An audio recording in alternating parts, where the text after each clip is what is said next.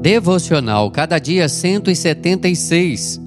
Mensagem de hoje: Quebre o ciclo de ansiedade. Mateus capítulo 6.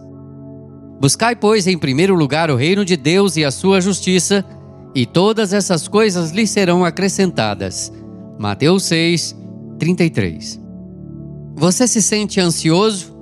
Tenta assumir o controle? E quanto mais você tenta controlar as coisas, e quanto mais medo de perder o controle, mais você tenta controlar as situações. E então mais ansioso você fica.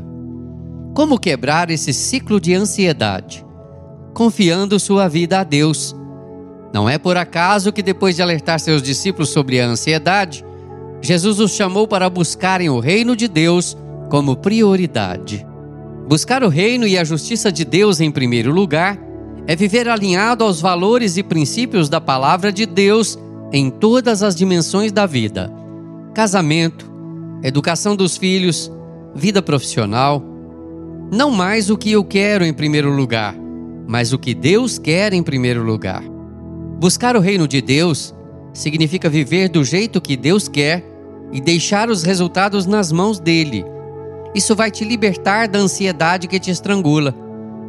A promessa é que quando você cuida dos interesses de Deus, Ele cuida das suas necessidades.